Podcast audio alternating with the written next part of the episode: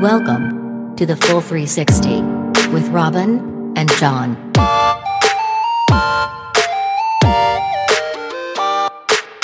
Robin, when the Aztec civilization Mm-hmm. discovered the avocado tree and the avocados growing from the tree, they named them aguacatl. Agricultural? Pronounce something like that. Okay. Aguacatl. All right. I hope I hope I'm doing that some justice. Um, now, that also means testicle. Oh my. And the reason they named them that was because they grow in pairs. And, you know, before we descend into uh, two grown men making jokes like that. Before we before we plummet back about thirty years in maturity, is that what you're saying? Exactly. Right. Okay. Yeah. Yeah. Right. Um, but yeah, so basically, avocado comes from the word for testicle. Wow. That uh, makes them a lot less appealing, I have to say. Uh, I I actually didn't know they grew in pairs. That uh, that's interesting. yeah, that's yeah, that's interesting, and um, the fact that they have this alternate meaning, it makes me think about like the origins of so many things that we come across every day that we have no idea about. You know, Right. That we just kind of take for granted as well. That's what it's called, so that's what I'm calling it. But Exactly. The actual, yeah. I mean, for us, you know, the Aztec civilization is um, is his, in history now, and yet a word that I use probably almost every day because I, I do enjoy an avocado. Right. Have you bought any I thought you- avocados? I Do thought we you were have gonna- any avocados? I thought you were going to say testicles. Yeah, well, there we go. So it Right. tu- turns out I am saying testicles every day. Karen, did you pick up the testicles from the supermarket? and they were two for one. Two for one, right? They're not quite ripe though. Uh oh, it's happening, Robin. Okay, okay, let's stop that. Um, you're right, though, and it is interesting that um, when you when you think about uh, the English the English language and the word avocado, I feel like the Aztecs are pretty far removed from that, and yet there it is. So I'm going to assume it's gone through other cultures before it got to the English language, but Yeah, it kind of got changed a little, changed a little. Like so many words, like all- etymology is full of all these little. Oh, it becomes a bit more like that, and then people pronounce it slightly differently, and, and Right. until we have what we have today, and maybe in another thousand years, a lot of the words we use now will be very different. But what's interesting as well is like the sound, you know, and the sound because mm. our brains are really just hearing sounds and then translating them into true. into what makes sense to us.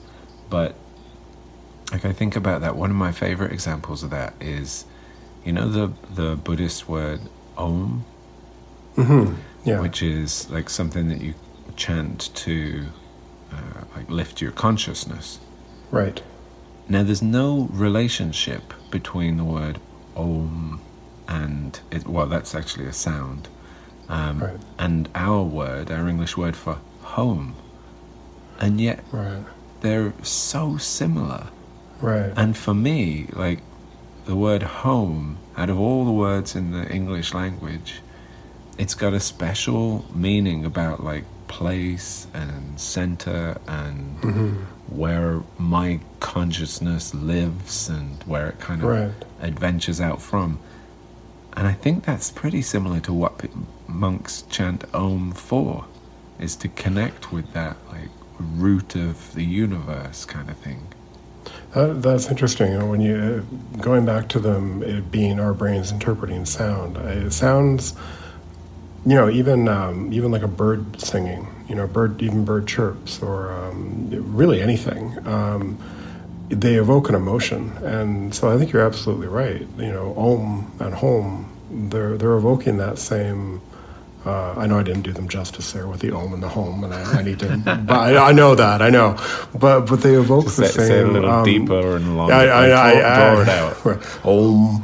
I, I, but but it, but it does evoke that same um, peaceful feeling, um, and yet at the same time, there may be someone that hears the word home that doesn't feel that way. Right. That that sound, that translation of that the- home for you is a peaceful, centered place, and I mean without making any without making any drastic leaps. I'm sure there are people that feel differently about Mm-hmm. that. So even that's interesting. Where um, on an individual level, we might have a different interpretation of a word Yeah. based on the sound. And then do we do we necessarily share certain inclination? Like I mean, I'm you know drawn to aspects of Buddhism and and and the whole idea of say, you know, just sounding out Om and and what you can experience in your consciousness and your awareness. But maybe that's because I have such a good relationship with the word home as well. Right. You know, like that thing about Dennises often become dentists and Larrys Right. often become lawyers. We talked about that before. Right, So right, there is that like subtle thing. So I guess the question is, is you know, do you do you enjoy a nice uh, smashed avocado on toast? I knew we were going back to that.